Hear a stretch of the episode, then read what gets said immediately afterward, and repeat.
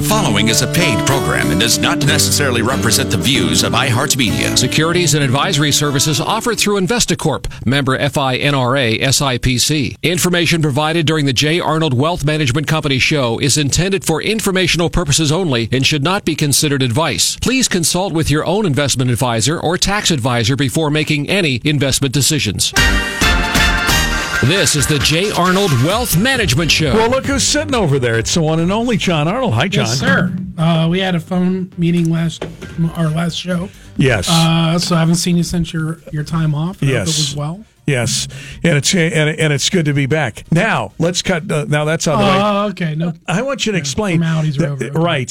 Yeah, I'm fine. Thanks. Okay. Happy holidays. All right, now, now, let me cut to the chase. What is that? Here's what I heard today. Do you agree or disagree with that? The market did well because the Fed's backing off of hiking up interest rates and what took place in China. Jimmy, your analysis.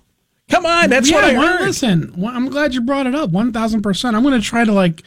I'm going to try to like be normal and not be arrogant here, but Normal. listen, what these people that are coming out of the woodwork, Jim Cramer, Morgan Stanley analyst, everybody and their brother that works for a big wire firm. Oh, this is the start of a bear market. You're gonna have to pull your money out or be careful or this this or that. And here I am, John Arnold telling people, you know what? No. Stay the course. We're gonna be okay. The fundamentals don't don't don't read the same. Yes, there's gonna probably be a little bit of slowdown, but that doesn't say bear market. I mean, that, that means really regular market returns, which are 7 to 10% versus 14 to 20%. So that's what I, I took it as, and that's what happened so far. It looks like we're on a V correction. Yes, like you talked about. Uh, that Fed chair says, hey, we look like we're at a neutral position on interest rates. But even more importantly, our boy Trump once again came through and he got the first chunk in the uh, the first uh, nick in the armor in China and getting them back down, and they released some tariffs on our our, uh, our cars, and we're at a standstill on tariffs to them, and vice versa, and uh, we have a, a you know strong negotiations, and once again he got Europe to the table, uh, changed their you know the way they treat us. He he reconstructed NAFTA, and now look, he, he the third leg to fall, uh, the domino I should say is is China, and, and he and he's getting there, and it, and I still don't understand. And the, and I, I, listen, I you and I agree on one thing: the guy's bizarre, and he does sound like an ass when he talks on Twitter. Yes, But he's doing a but he's getting job. the job done when it comes to put economics and protecting this country. Right. And uh, and that's that for me. And um, and sure enough, the market came roaring back. You know that damn thing has gone up twelve hundred and fifty points on the Dow Jones in six trading days. I want you to think about that. In six trading days, it's gone over a thousand points on the Dow Jones. Now, granted, the, the Dow Jones is, uh, you know, Still, only that's- 30, that's- it's still that's thirty big. stocks, but it's still good. It's still somewhat of an indicator of where the market's going. But you think about that used to be done in a year. Twelve hundred points were in a year. Now, Does that trouble you though? Remember, was it last week or something? You say uh, uh, uh, when you were getting some sleepless nights. John Arnold. Do you know what John Arnold doesn't like?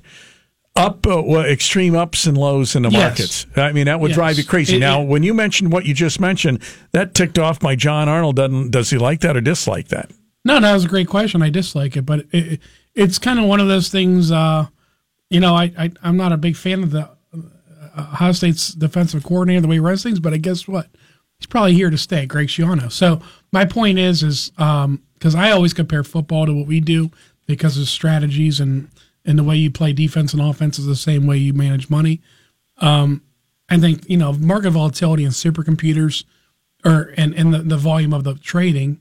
You know, with the Dow Jones at twenty six thousand versus eight thousand, that's going to cost for a thousand to twelve. You know, twelve hundred uh, swing in the market. So, um, I guess I guess my point is is uh, let this be a lesson to the investors that want to jump ship, jump off the crazy, you know, get on the crazy train. Oh, this is it. This is Armageddon.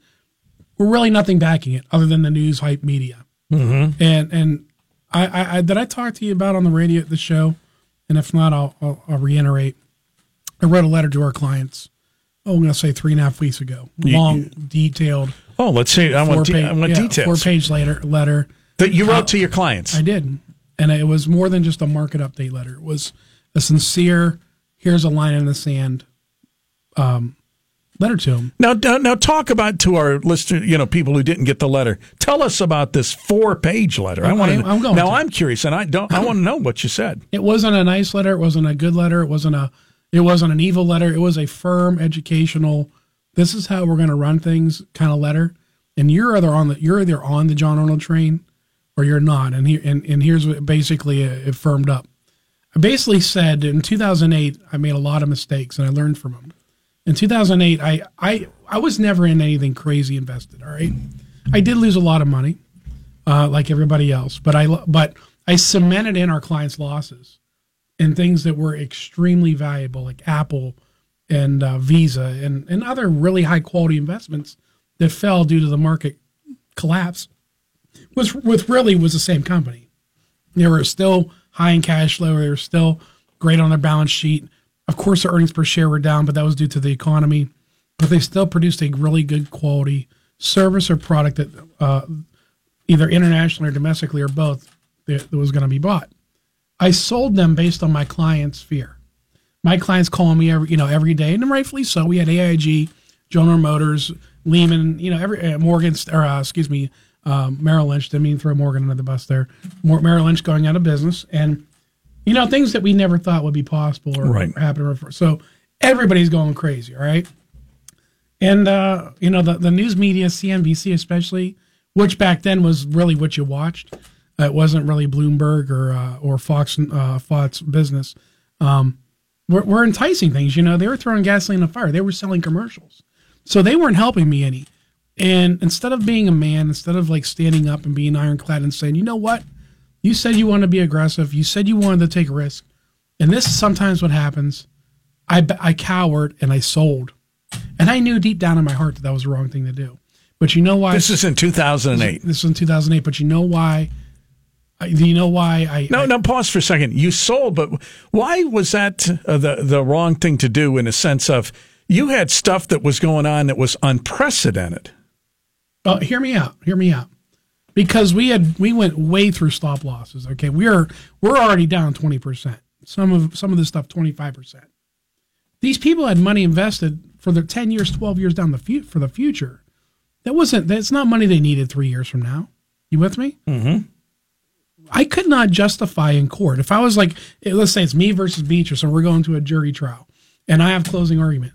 I could, I would, I would get slaughtered because I could not justify my reasoning for selling other than my clients are scared. And that's that's not being a financial advisor, that's being a financial product salesman. And, and so, in, you know, along comes 2009, all these companies, these high quality companies, and especially we were in global uh, DB, DWS, global thematic, Hartford Capital Appreciation Fund, just to name a few. Uh, American Funds Capital Income Builder, American Funds Growth Fund, Growth Fund. This is really before ETFs were really popular. So those are really high quality five star mutual funds, packed with a bunch of blue chips. Things that basically, if those went out of business, America's out of business. You with me? Mm-hmm. And of course, they got killed. And they came roaring back in 2009, and we got in. You know, we got in back in late. We got in. Uh, the market started rallying around. Actually, the bottom was March 9th. And then we started dipping our toe in the water in May, fully invested in July. So not only did I, I cement their gain or their losses in, I said we got in late because everybody was scared to get in again, right? And uh, it was just something that I never forgot. That I felt like looking back, even though I got into business in the end of '99, ten years later, maybe call it nine years later, I was still an amateur in the fact that I sold against what I knew in my heart was wrong. I sold because I cowered to my clients' emotions. They were paying me to make decisions for them that they're not able to. All right, two questions. Okay, I'm going somewhere with that, but go ahead. Uh, okay, well, hold that thought. Two, uh, two, questions. Wouldn't it, wouldn't it, you couldn't you say I should have sold sooner uh, before it went down so much? Yes, and that, and and therein lies there was my arrogance and my I guess to cockiness and the fact that I didn't realize what we had here. I didn't know that we had a true market disaster on our hands. You got to keep in mind we hadn't seen something like this since the Great Depression. All right, so are you saying that to me? Uh, and, and you, will have to pick it up. You, in retrospect, knowing what you know now, you wouldn't have sold any of that. I would have not. Not not not one have- position. Okay, now I just want to get And clarify this. You would have rode the market down and Right. keep writing it down, and you wouldn't have sold any of it. Right, and, but if you're hearing what I'm saying, it's because the stuff we had was quality. Mm-hmm. It wasn't AIG. It wasn't Mer- Merrill. It wasn't anything that was going to get destroyed and never come back. Mm-hmm. That's what people forget. What you have. Here's the. Let me give you an example. This is like an ADD moment. For We- you we- or me? For me. So we have people buying Amazon, all right, 1850, 1900. It goes to 2000. Everybody's happy. Two months later, it's 1500. Amazon's gone up 250 points in the past week. Think about that one stock. We're not about an index. And the reason why I didn't sell Amazon, again, some of my clients want to sell Amazon, is because there was no fundamental reason why we should. Same Amazon, same kick ass results going in the retail season, going, or excuse me, holiday retail season. We're in the middle of Hanukkah right now. We're going into Christmas season. I guess my point is, is how could I look at my client and say I'm a financial advisor, money manager, if I sold based on nothing? Which so here's my point: the underlying quality investment they're in has not changed. The market has not maybe changed, but has anything in Amazon's model changed? And the answer is no. So my, I guess my point is relaying back to what you're saying, is, or back to my story is, I, I, I sent my, I put that line in, in, in the sand, basically saying, if you're going to force me to sell, consider that my termination. I will resign from your your account if you're forcing me to sell based on your emotions. If you're forcing me to hurt you, This is in this letter you this wrote. This is in this letter. Four page letter. Yeah, because I broke down why my, I broke down in that letter why my positions in my in, in the model and my strategies are working and why I believe they're going to work. Not just hey hang in there. It was here's a in depth reason why I think. Now, what's what uh, brought you to write this letter in the first place? well? I initially wrote it two weeks before then, believe it or not. But I was it, it- Was this when the market was going up yeah, and it down, going up down. and It wasn't going up and down. It was going down. Right. It was just going. It was getting killed. All right. So, so you wrote this at a time when you hate those huge swings you talked about. Right. On other. Okay. What was happening is we had people. And would that- you get calls saying sell and all? Okay. when we when we get we get people every three days texting me or writing me or or especially calling me, you know, and acting like I'm like I have no idea what's going on. That was driving me crazy. It's like, what what do you think I'm doing? Do you think I'm playing golf? Let's pretend I'm in Florida. Think I'm playing golf? No. Uh, You don't think I see a thousand point drop on the Dow in a week? No. Of course I know what's going on. So, but at the end, what drives me nuts, what was driving me nuts was when I have a meeting, I'm very, very um, not salesman-like. I'm very matter of fact. I tell them about what I think is my strengths. I tell them what I think is my weaknesses, which I think is maybe you might, if you're looking for the like the Edward Jones guy or the insurance guy type, to where I'm, you know, I'm sending you Christmas cards and asking about your kid's soccer game. I say I'm not your guy. I tell them straight out. I'm an, I'm a money manager. I care for beating or or the SP 500. I care for doing these things, blah, blah, blah. And if a relationship, a friendship develops, which it probably will, so be it. But it's not my concern. And that's not what my goal is. now, keep in mind, I'm, I, I lay it out very, very firmly. There's nothing about my personality that changes during that initial interview. You know, like in a, when you're trying to sell something, you're usually the nicest guy in the world, like a first date. That's not who I am. I'm exactly who I am on the radio. And I tell them, this is what you can expect from me. One, sometimes I'll be wrong. And two, sometimes you're going to lose money. But the reason why I've been in business almost 20 years because most of the time I'm right. Mm-hmm. And most of the time my strategies are above average. But I can't guarantee that. So, Mr. and Mrs. Klein, here's what you expect. Now, people who literally just invested money with me six weeks prior to that market drop are dropping off the bridge. Oh my God, what's going to happen here? I can't believe I'm losing money. Yeah. Yeah, it's like, wait a minute. So you, I knew when I was 14 that the stock market goes up and down. I knew uh, at a very young age before I had any money that sometimes there's volatility in the market. We got people in their 50s and 60s going wild as if like I said I I said hey here's a guaranteed CD at two percent and they're opening up their statement and saying oh we lost some money here like it's a big surprise that drives me nuts because I I couldn't lay it out more specific and detail than what I than what I tell them when they first come in. Mm-hmm. Anyways, I basically in a very kind, friendly, and respectful way basically said, "This is what I'm doing. I'm coaching a team. You may own it. You're not. I'm not a Jerry Jones kind of guy. Where Jerry Jones co- owns a team, but he also tries to coach it, which is the reason why uh, that, that Jimmy guy, uh, the former Miami Dolphins or uh, uh, guy left. But basically, the owner of the team lets the coach coach the team. Mm-hmm. I'm the coach. I'm calling the plays. If you get in my way, I'm resigning. That's it. And sure enough, here we are. Had I listened to those folks and been a coward and not done my job and, and managed money objectively, Just recently. I would have locked them into losses with no potential incline, and more importantly, the potential gains I think we're going to get from there. Think about how bad of a money manager I'd be if I had listened to them. So I guess that four page letter basically broke down that, hey, these this is where the the bear craps in the woods. Um, this is how we're going to run stuff. I'm doing this because not because I'm trying to be a jerk or I think I'm a hard ass. It's because I legitly care about you. The guy that you know, if your neighbor's electrician and he wires your house but but not up to code, but you pay him 25% of what you normally would pay a licensed union electrician in house burns. and the house burns, which one which guy do you want, right? You want the guy who's going to do things right. Well, let me think. What do I get the house insured for? Just teasing with you. Excellent, excellent. Um, I and in all in all seriousness, I'm the guy that's going to say I'm going to turn down the business. We're going to do things right because I'd rather not burn your house down. So that's me.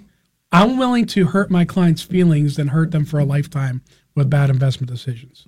That's how much I care about them. I'm willing to lose their business. Don't most of them understand that though?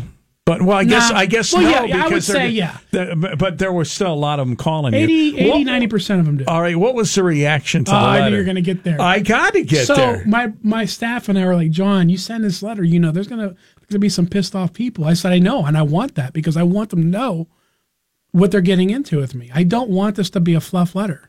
I need them to know that this is serious business and I'm not going to be shaken by a market correction. And I need them to know that I'm going to uh, care about them. Right. And we're going to do the things that we're going to show them how we care about them. and you doing, explained 08. Right. And I did. And I explained their positions in their portfolio and why I think they're going to work. And I said, call me. I literally said, call me the letter and tell me why these strategies wouldn't work. I, I laid it out in very common sense terms. And no one called. But you know what? I was expecting like a little bit of bad feedback. I got email after email and call after call thanking me for that letter. They could not be more appreciative of that letter. Really? And that blew me away. the first thing that just surprises me is anybody reads a four page letter. That's just me, though. You know what? I, I, When, I it's, try, mo- when, when it's money, I try people to read condense. it. Yeah. I try to condense it, and that's that's something that I think we've lost in uh, we've lost in humanity is the for, the art of writing a letter and the, the care it takes. Like I oh, what I was saying is I wrote that letter two weeks prior to sending it, and it kept coming out like I f- basically he would have said I was an ass.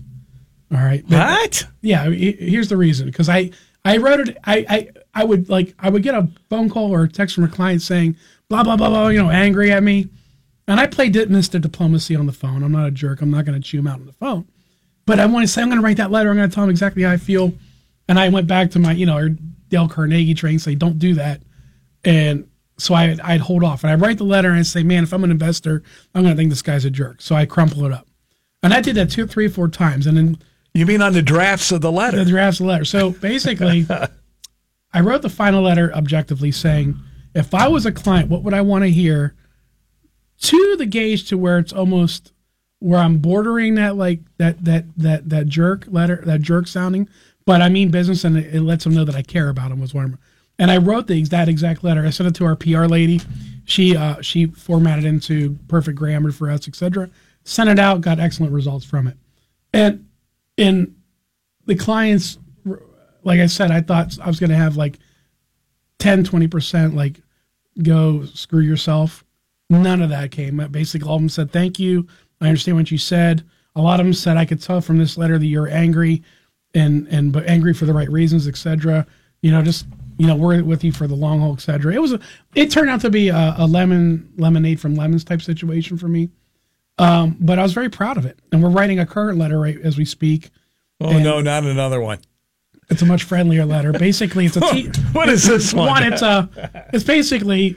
Start would- with the happy holidays. will It ya? is. It's, Okay. it's I, except I actually say Merry Christmas and Happy Hanukkah. I don't go to Happy Holidays, and um, so I I, uh, I I lay it out and and and, and telling them because I mean this from the heart. It sounds like sales talk. I I really really am appreciative of our clients' business. Like there's so especially in Youngstown, there's a financial advisor on every every corner. There's one of the, you know, there's a guy with an investment license and an insurance license. He calls an investment person self, and they're not, but they're they're all around, and they're always bad badgering you for business. And these folks choose me, and I think that's an honor. And uh, so I lay it out there, and I also wish them a, uh, obviously, uh, you know, wonderful uh, holiday, whatever one they celebrate, Christmas or Hanukkah. And then I talk about the new year. I talk about what to expect, what things I see, their current strategies, things on horizon. This isn't the one you're going to be sending out. Yeah, and I, we we just got two more new staff people, new ones. I introduced them, etc. Basically, it's a way for me to talk to six. Well, tell me about this one now. now uh, uh, see, he he, he puts a he. You know, puts the fishing line out there, and then he, Talking he, about Ronnie he, he, reels, he reels me right back in. Now, okay, so I get the initial one. So what what were you saying in the one the the next one that you're the sending? current out? one, I'm talking about the conditions of the market. Yeah. Which are Again, what? What are you saying What I'm saying is, it's excellent.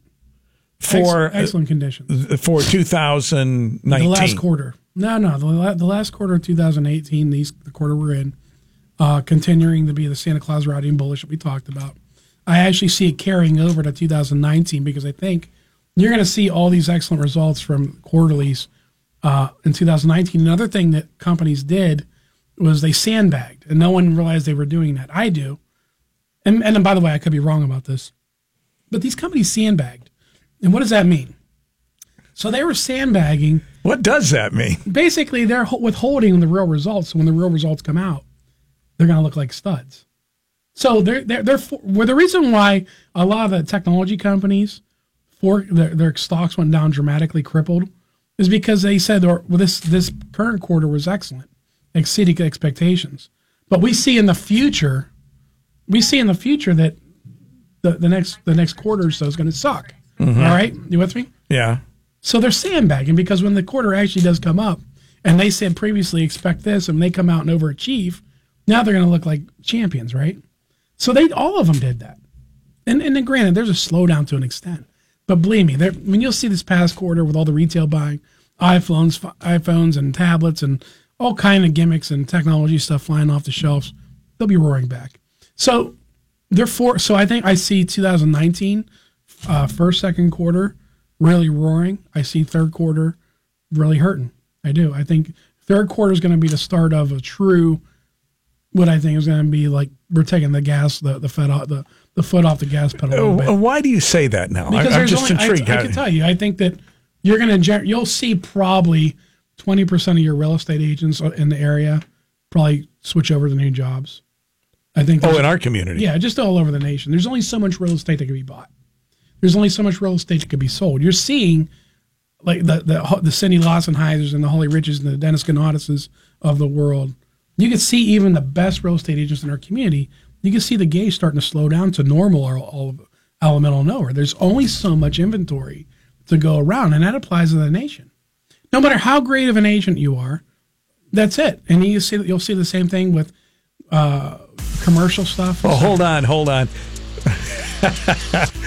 How about this? The, the, You got me all fired up. the I want to hear more when we come back. The following is a paid program and does not necessarily represent the views of iHeartMedia. Securities and advisory services offered through Investacorp, member FINRA SIPC. Information provided during the J. Arnold Wealth Management Company show is intended for informational purposes only and should not be considered advice. Please consult with your own investment advisor or tax advisor before making any investment decisions. This is the J. Arnold Wealth Management Show. All right. So then, so in letter number two, as uh, as I, as I'm listening to this, you, you say the third quarter of 2019. You're in. You're think of how far off that is. 2019. Well, a you're- lot of my- a lot of my- I mean, uh, how are you? You're saying you think there could be a slowdown. When how I do say you even slow down, come I up don't mean that? a bear market. I don't mean. Well, oh, what do you mean? John Arnold said, "Get out of the market." I don't mean that at all. What I mean is, is we've been in like a super economy for the past four years, right? Mm-hmm. We've been in a bull market for since 2009. There's only some. There's only so many things you're going to buy. Though sometimes the buyers are bought out. There's only so many homes and buildings and and and widgets and and new and uh, additions you're going to put on your house. There's only so much out there that money can buy. Once the money's bought it, they're not going to go and replace it a year later. That's it. Now it's going to come back down to equilibrium to where it's a normal economy where you're designed. It's the the market's destined to make eight to ten percent, and it might take a slowdown to get us. Oh, there. I get what you're saying. Okay, so Yeah. it'll still be it'll be back to normal, if, exactly, if you will. You might see GDP start to reverse out of like record GDP and become a normal GDP. Is my point. Uh, uh, and you're not concerned. Uh, see, I find this intriguing. I'm gonna, I got to tell you, folks. John Arnold's here on the Investing Show News Radio 570 WKBN. I am really personally concerned about the Democrats taking control in January and what can happen to the economy. Do you, uh, uh, tell me why? Well, our equilibrium is the president and the Senate. Mm-hmm. That's our equilibrium. But yeah, if they if they had had that blue wave that they talked about was coming, which did not which did not happen, by the way, just for you listeners out there. So no, that isn't a concern happen. right now to you. No, it's not. I mean, they're going to try. What what I you know what I what's going to be concerning is um, I think you're going to have some nutcases out there try to try for impeachment, and I think that's going to tangle up some time and energy on things that shouldn't be tangled up in. And I think that uh, our focus should be on moving ahead as a country, and that that's my concern. But as far as like taking economic policy down that that's got us as far. I think they're going to have a hard time taking that down because of the Senate and Trump. And then you also got the executive order thing. And Obama used it a million times, and I see Trump being more powerful than him, and he'll use it more than he did. So I don't have that worry. Well, here's a here's a political thing that I do worry about. I, I've always talked about this on the show. I can't prove this. I do think that they're going to try to smear Trump economically right before 2020 because that's the only way you're going to beat that guy at the end of the day, people tell you what they want to tell you out in public. Oh, I hate that Trump or this or that, that son of a gun, blah, blah, blah, blah. They get behind the voting, the, the curtain, when no one knows who they're voting for. Are they really going to vote against their own family's paycheck? Uh, you'd No. be an idiot. They can say whatever they want to their people, their their folks at the country club or whatever they're into, and or at the liberal arts museum, whatever they're doing. All right, but at the end of the day, it's going to be hard to vote against your own grocery grocery bill. Mm-hmm. You have mouths to feed, so the way you're going to beat Trump is to economically hurt him. Where where whoever whatever weakling they put up against him in 2020, where they say, well, look what you did at the economy. You had you know inherited this economy, and now you sunk it. That's how you're going to beat the guy. Because if you don't do that, Trump's going to win a landslide again. John Arnold's here, News Radio 570 WKBN. Talk a little bit about uh, on a local local economic level with uh, uh, let's see, General Motors closing in March. There's subpay for a year. On a local level, if if I could get you to localize, what do you think's going to happen economically to our community if they close General Motors and it stays closed? Um, you know, I was I was unsure if we should bring this up tonight and show what you have because it's going to sound very when you're coming here, everything's coming well. up. It's it's disastrous. I think. Um, I don't see. I grew up in a GM family. I got a ton of clients from General Motors. I understand that. I think about like when I was a kid. If my dad was losing his job at say in his mid forties, like a lot of these folks are doing, or, or even in his early fifties. Okay, and if he's losing his job and he's the breadwinner, where are these guys going to go for thirty five bucks an hour plus full benefits? Some of uh, well, let me ask you. I'm going to ask you a series of questions. Uh, some of these guys, uh, let, let's say it closes. Some of them will transfer and be, you know, you got a bunch of plants closing, But but, some that of them will area. No, but I mean, some of them will transfer. Right. It helps them, and they will be able to leave here and be, continue to make a living. Right. Uh, some of them might be have enough years in to retire, and some of them are just going to lose their homes uh, and find another job that probably pays substantially less. And therein lies the answer to your question. There is so much, and I have not got to an economist or a figure, a factor figure of how this works. But No, but you've watched these pe- uh, people for years, the economy locally. no, no, too. I, I'm going somewhere with this. I don't know the number of what effect each job has to the local economy. Meaning that for one, for every GM job, maybe four jobs are lost elsewhere. You Get what I mean? Mm-hmm. Like uh, surrounding restaurants, surrounding this, surrounding. I'm just making it up. Maybe I don't even know there's such a thing anymore. Distribute your cap. the ripple like effect. yeah. So, uh, my my point is is how what the ripple effect is is going to be. In addition to that, it's going to be the attitude. The attitude of the of the of the uh, of the area is going to be hurt just even more. And uh, our, Now, now, the- can you talk about that? Because see, I think that's real, really perceptive. Someone was telling me that the very announcement of that closing has a tendency. Would you agree with this or not? To tighten up everybody's spending. it's already happening. I, I mean, right? It hasn't closed. It's not going to close till March. And as I said, the, a lot of these guys have sub pay for a year and this kind of stuff. But it's like just that talk. Uh, uh, uh, I mean, people react to that because that's a bombshell. I think on our town. I don't know why it's even a discussion. If you know the truth, it's it's it's more than a bomb. It's that's huge, an atomic yeah. bomb. Yeah. Um, that that's I told I said this on last week's show. That was the single worst day of my business career. The Saddest news ever heard. Because I, I- and then listen, I I, And I don't have a lot of clients from there too, right? a lot of clients, but um, like I said, I grew up in a GM family. That particular that plant and my dad, you know, provided my my sisters and brother and I a decent life. And there's a lot of guys, families just like that out there. They're gonna, you know, this isn't gonna be the best Christmas ever for them. You know what I mean? This, they're gonna. You're right. What's gonna happen is like what happened in the steel mill days when they got hurt. Is everybody tighten their purse strings and local commerce is gonna hurt the people that had potential of, of building or buying a new home or a bigger home or doing this or that or upgrading uh, on a new car, et cetera. Or their current property changed- values. Yeah, they probably have changed their tune, and that's that's a huge ripple effect. Now, and, and now I want to shift to the other perspective of that. Okay, so that's locally. When you look at General Motors as a company or a business, talk a little bit uh, uh, about that. I mean, obviously, now I, I, I don't want to talk from a guy from a GM standpoint, but they were producing a product out there that wasn't uh, in demand right now. Talk a little bit about Mary Barra and closing some of these plants and GM. You know, you're, you're setting me up because you know how pissed I am. I- You I know, know, you, I- know. it's like kicking the pit bull. This is my four-page letter. I to you. You're kicking the pit bull in the ribs. Right. Yeah, I think she's an. Um, you know what I want to tell her? I think she's an ass. Why? And I think Why? that she's ruthless. And here's, She's here's, got she's got a company No, to no, run. no. She can't keep a plant Here- open. there's a reason why I'm saying that. Okay, if they if it was like the steel mills where they were just shutting down, shutting down, I would give Mary a pass. If the if the stock market, excuse me, if the sh- the, the the the taxpayers of this country didn't bail their ass out, I would give her a pass. But the truth is, she's closing that plant down and making vehicles in another country. Therefore, she doesn't get a pass. yeah, but uh, I don't do. But a lot of those vehicles stay in that country. I don't know.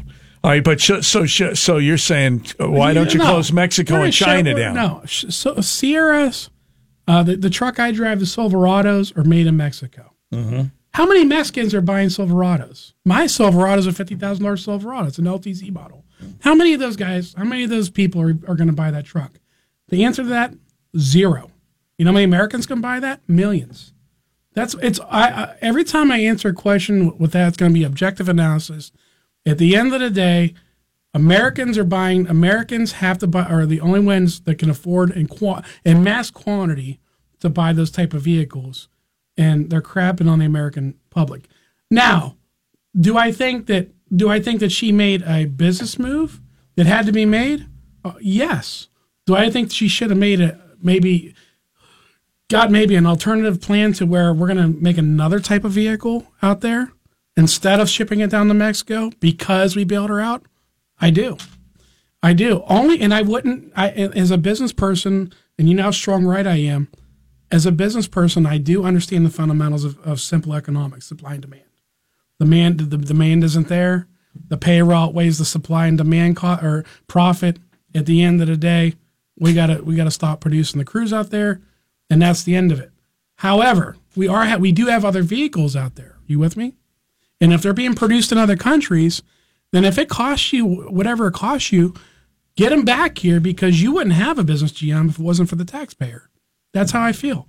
And uh, and and and it's it's a classic uh, big corporate thing that that I can't stand. And and and and I could be a buy. My dad gets that retirement check every month, and uh, I have so many guys out there that work for GM. I'm always going to take their side. That's the truth. I'm biased. That's the truth. Yeah, I think it's going to be disastrous for this. And if they weren't building another vehicle in another country, I give them a pass. But Do are. you think? Uh, uh, talk I'd about. like to add to that if I could. Oh, yes, sir. John Arnold here. Here's what drives me crazy about my fellow GM guys. So Morris Ray is a very close friend of mine who retired from GM.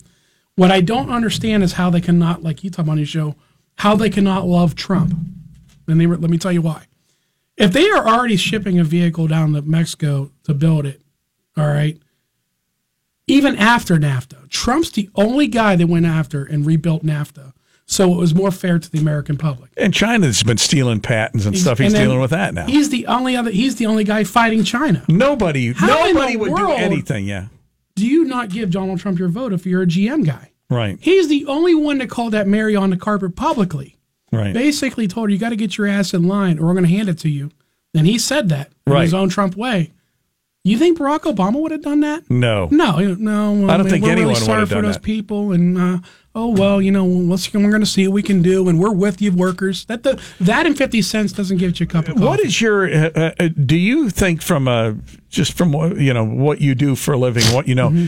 do you think the pressure, the words and the pressure from Trump, and I see uh, Portman and Sherrod Brown are going to be meeting her Mary Barra on Wednesday. Do you think politically, since the plan isn't closed, they're just idling it? Do you think that stuff can accomplish anything?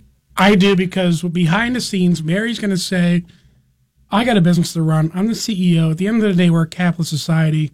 We're a supply and demand company. And my job is to get the shareholder price up. Period. And there's no law that says I have to do anything else. Shared, excuse me, Mr. Brown and Mr. Portman are going to go in and they're going to put their, their hat in hand and say, and they're going to show their cards and say, what does it take for us to get your business back here? What's it take for you to build? I'm using up. I'm using just it's called an equinox. All right. I don't know what it is. All right. What's it take for us to build that here? What's it take? And if we can get that done, can can I get that here and get you to, to stay here at least ten more years in writing? That's what's going to take. You could have all the signs and the prayers and the vigils all you want. At the end of the day, that isn't going to bring us back. You know what's going to bring it back? A bottom line result. If you say, if you shake her up and say, if you don't do this, this, and this, we are going to now boycott you, or we're going to get. Well, isn't that sales." Trump's strategy? It is. And then, but at the end of the day, both sides want to come to a, a Stephen Covey win win, right? At the end of the day, Mary wants to win and, and, and, and save face and, and keep and, and make profit where it needs to be. And we, as an area, want to keep our men and women employed here. If, and the only way to do that is to give give and take at both places. If we can give her to give a little bit and we give a lot, that to me is a win. I just want to keep our, our men and women employed there. I do. It's going to be disastrous at, at that, and we got to do If it whatever gotta stays do. closed. And the politics aside, our D's and I's, you know, between Mr. Brown and Mr. Portman, and and, and some some heavy leverage, and, and and Mr. Ryan, and some heavy leverage from Donald Trump, President Trump. I think we can put some pressure on her to say, what's it take for you to get a get a car back up on these plans? And and it's it appears to me like you know like you said if Brown and Portman meet her on Wednesday and say what can we do and uh, as a community and all that kind of stuff that's all well and good. Where Trump's philosophy is here's what I'm going to do to you. Now you did that. I mean Trump's Oh, more he, of a believe me, he, he's, uh, he's the guy you don't want coming after. well, you know we have uh, we have tariffs that are you know what I'm saying Mm-hmm. we have tariffs and this is what we're going to do. So do you think if I ask you on a scale of 1 to 10 Mm-hmm. how how where where do you rank that effort on succeeding? Seven. That's Well, pre- that's really Here's the reason because we have President Trump in our back pocket. Seven. If it was just Mr. Brown and Mr. Portman, I'd say it's a one. That's the truth, and it's not because those. Guys listen, those guys, Tim Ryan, But Sherrod Tr- Brown, Trump knows how to do Senator it. Portman.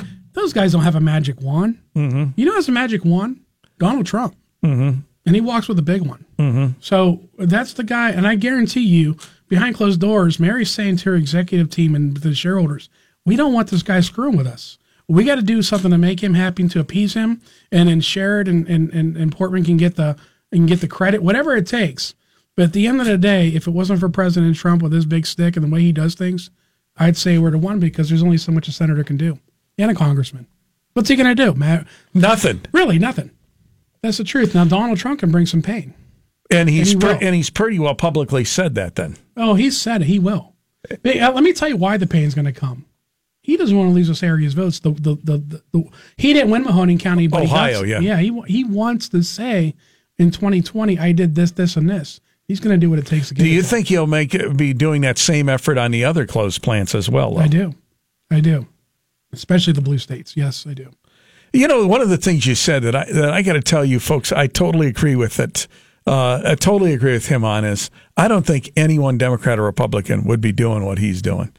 He's No, got, no. you know, he he's got him, and you know what I mean because he's playing the same game with China. He's doing the same thing with them. Well, you know, we'll cut back on this. He goes in throwing everything at him, and then he scales back to get what he wants. Let me tell you know, what's the, not- the art of the deal with him. Well, he's doing the same thing with General Motors right now. Let me tell you what's not going to work. Yeah. Say you're going to strike or saying things like, we're, the, us workers, we're going to stick together, we're going to band together, we're tired of being floor mats. Listen, you have zero leverage and zero power right now. That is not the card you're going to play. The card you're going to play is what concessions can we give give you to where it's mathematically possible for you to put a vehicle here. That's your play. That's your only play. Or the other play is going to be unemployment. That, that that's the op, that's the card you have. And I wish those folks would tell somebody that the leaders there to say, hey, listen, our play is not striking and being, you know, being mean and negative to these folks because right now they hold all the cards and the puppet strings. Mm-hmm. Whether that's fair or not, at least get a contract and at least get a, a car here first before you start talking stupid. But right now we have no leverage, and that drives me crazy. Like I just look, I watched Channel Twenty Seven last night, interviewing some of those workers. I was thinking, what are these people thinking, man? They don't have any leverage or power. Like No. you can't be talking like this right now. You got to be uh, uh, taking. A, I'm glad to hear you say that. You got to be taking a positive. You got to be talking good about Portman and Democrats and Republicans have to be working together in a in a team effort, not knocking Trump, working with Trump. Just as those workers can't be knocking General Motors because here's the reality: they want to continue working for General Motors. Yes, they do. It's you know, you, it does you no good to say, "Hey, to hell with them; they're lousy and everything." But I hope they reopen so I can have my job. That makes no sense. No, it's it's it's like punching the guy that in the mouth that's feeding you. It doesn't make sense. Like, why would you do that? Mm-hmm. Right now is the time to play nice, or at least play political nice. Get him in here and then start swinging. Right, and that and that retooling or reopening that could, I mean, it, would be a victory if it happens a year from now. Even I mean, just as long as Just it's to give the something on the area hor- hor- horizon. Like you talked about, we need to get the area of hope again. And right now, they took the wind out of our sails. They did. Mm-hmm. Like I said, when that came out, I I, I, I rescinded on my on my my my offer on a huge purchase. right, and it took the wind out of my sails. It broke my heart. And uh, if I know if I was feeling that, folks are just looking to put food on the table are really feeling that. So Right. That's that. okay. Now let's get in an argument. I was thrilled. I, I, Oil prices. Go! Oh, Come on, will, will you, will you Service, least- yeah. This isn't like Jeopardy. I got I got a right to ask the question before you predict it. I mean, I it was a buck ninety nine up here today. You're wearing your Austintown Lawn Service. This, this, shirt. this, you a buck, a buck ninety. Look at me, a buck ninety nine. Okay, that's fit. Li- listen to me, financial guy. Uh, You're paying a buck fifty for the gas because fifty cents is tax and uh, federal and state. So two dollars. Think all the extra money that puts in people's pockets and everything. I- I- he, he drives. Oh, boy. Okay, here we go. This drives me crazy when he does it. Go ahead. no, go ahead. I didn't want to let I'm loving the. T- when I left last time I talked to you, in your honor, when I left Stadium GM, I filled up at 208 right up at that right across the speedway. street, cheapest gas in the world. Right, I filled it up in your honor. Speedway. Yes. Yep. Then uh, uh, uh, last night, when uh, at the Shell over here, I think it was 206 or something, and today it's a buck 99. I'm loving this, and I know John Arnold. I, uh, when I'm at the pump, I'm smiling because I know John Arnold. I'm loving it, and John Arnold's thinking, "But this can be bad for the economy." Yeah, there's no margin on profit there. Listen to the philosophy here. You, you, you- listen, you're you're short sighting this. You're you're and I listen. If you think when I'm filling up and I see it's a thirty dollars less to, for a fill up than it was a half year ago, you don't think I'm smiling all the way to the bank? Yes, I am. But you know, but but you know what I'm not. When I go to the office and say, "Man, that's an oil guy or a fitter or somebody that I'm crippling their income that might make 120 grand a year," they could potentially be someone's client, including mine. I think I, I'd be wanting to lose that battle to win the war. I really would. I, I'll cut out, I'll cut budget from something else to, to, to fill up higher on gas. I will. I know that's a weird. pair. that's a oh, he a whole dri- folks, he drives me crazy I with know, this, I know. Hey, at the end of the day, I think right now you're a winner because people are smiling. and they have more money in their They have more money pocket, and there are businesses that benefit from it. Think of like the airlines and all these things. There's so much money in the oil and gas industry. Okay, can you explain? Go ahead. I just, ahead. I, I will, but I, I, I am, I, folks. I gotta tell you, I couldn't wait to bring that up, but I saved it till the end in case he really. All right, right. Can you explain why? Why is it so cheap? Yeah, Oh, I mean, I know barrel oil is down down in price. What's going on with it? something about oversupplying the market, and uh, I think they're doing away with OPEC, or uh, OPEC's in danger of falling apart. I, I I have honestly, I've had so much other stuff to worry about.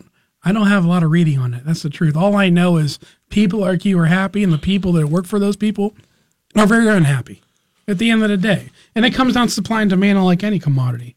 Right now, the oil oversupplied is going to bring down commodity prices. Do you know where? Do you know John Arnold? Do you know? Uh, and we'll get to how you get a hold of John Arnold here. He's on a roll tonight. Four page letter followed up by this. Do you know what is go- what is going up is natural gas because we've got such we went from Yeah. spring summer into a very cold winter and we have all these um, electric generating plants that have turned over to using natural gas. Have you looked at that? You look Yes. at that. That's Yes. that. I mean, that's of concern to me because I And can, my, Farmer's Almanac says we have a, a terrible winter coming. Mm-hmm. As far as cold tundra, cold coming. Yeah. So yeah, I agree. Yeah, I agree with that. I'm looking at we were like 10 or 15 degrees below normal for for a month now. And there's no no you know we get a 60 degree day and all that kind of stuff. Those of us that stay here for the winter. But uh little dig, little dig. Go ahead. You'll be happy to know there's a couple 55 degree days in Florida when I was down there for Thanksgiving. There are sometimes I really enjoy this, folks. I got to tell you that was that one felt really good. Uh, uh, but what I'm saying to you is, uh, natural gas prices are going to go up. Do you do you look at that from an investment standpoint and start thinking about investing in that arena? Yeah, I've, I've actually been in that particular ETF. I, I'm, I'm not knowledgeable enough on individual commodities. Plus, I think they're too risky of a play. Uh, the, Chicago Mercantile, but as far as uh, as far as an ETF goes, yeah, I think that's that's a that's a serious play on the MCF. So um, I think about that all the time. Now, to tell you the truth, I don't I don't go on anything speculative. Oh, that's something I want to talk about next show. So I've done a lot of research. I put together a, another letter. All right, but it's a recommendation letter. I'm just Oh, okay. waiting. I'm waiting for it to be approved by compliance right now, and it's it's To your five, it's clients? five to eight Canadian stocks that I've done research on that I'm sending out because I've been bombarded with, are we getting the marijuana stocks? We're getting the marijuana stocks. And thank God I didn't list our clients because they just went down 50% in the, t- the past two weeks. Okay. Mm-hmm. So um, they drove me nuts with that. And I said, finally, you know, they, they have a point. Um, my point in initializing that conversation was I don't invest in fad things and I don't invest in things that are unproven. Talking about natural gas right now with a maybe is unproven. I have to go with what I know. And what I know is generating above average returns is what we're in. So there'll be a time and place where I get into natural gas. I just like to see it turn the corner and see see where the But for your current clients, you're saying you're putting out another letter with how many recommendations? five to seven Canadian marijuana stocks, Oh, Canadian Um, marijuana. And because it's eventually going to come here, and and if you'd have bought those right out of the gate, you'd have made two three hundred percent of your money. It's just an extremely risky thing that I don't. I've never. I know. I'm. This is a good or bad thing. I've never. even- I've never even tried a cigarette, let alone mm-hmm. marijuana. So mm-hmm. I don't know. And let's keep it that way. Right. I don't know what the benefits are, but I know there's some benefits medicinally anyway. And with eh, and with Canada turn it over to eh, uh, Recreational. recreational, it's a double whammy. Sales so there's definitely huge. a positive upside for it. I just don't know if, enough about it. I don't know who's going to be the leading racehorse. So I've done some research, and I'm going to say here's five to seven ones that I've done my research on. You, Mr. and Mrs. Client, you pick three or four, and I'll get them for you. Just know you're going into some ridiculous risk. Mm-hmm. So we got that prepared. All right. Uh, what a day. What a day. Monday night, 6 o'clock. Every Monday, 6 o'clock. He ventures down here. He's the one and only John Arnold. How do we find you? How do we get a hold of you? John Arnold is a money manager. In other words, when you uh, go with him, he will he can buy and sell. You you explain up front, you know, without calling you. You move money around. You're an active money manager. We are. We're an active money manager, discretionary authority only, which means allows me to make time and price uh, for you. We're also a fiduciary. For a free consultation, you can call us at 330 965 9890. Uh, Again, 330 965 9890. You can read a little bit about us at www.jarnoldwealth.com, www.jarnoldwealth.com. And again, we always offer free, no pressure consultations. Right. His office is located right in Canfield, not far from the intersection of uh, 224 and Lockwood Boulevard. There's a plaza back in there that has the Poorhouse Restaurant. And if you drive up the hill, there's like the Cleveland Clinic place. And then there's John Arnold's office at uh, the top of the hill up there. Where So he's, he's right there at the tip of Boardman and Canfield. Correct. Thank Great you, show. Thanks for your time. All right.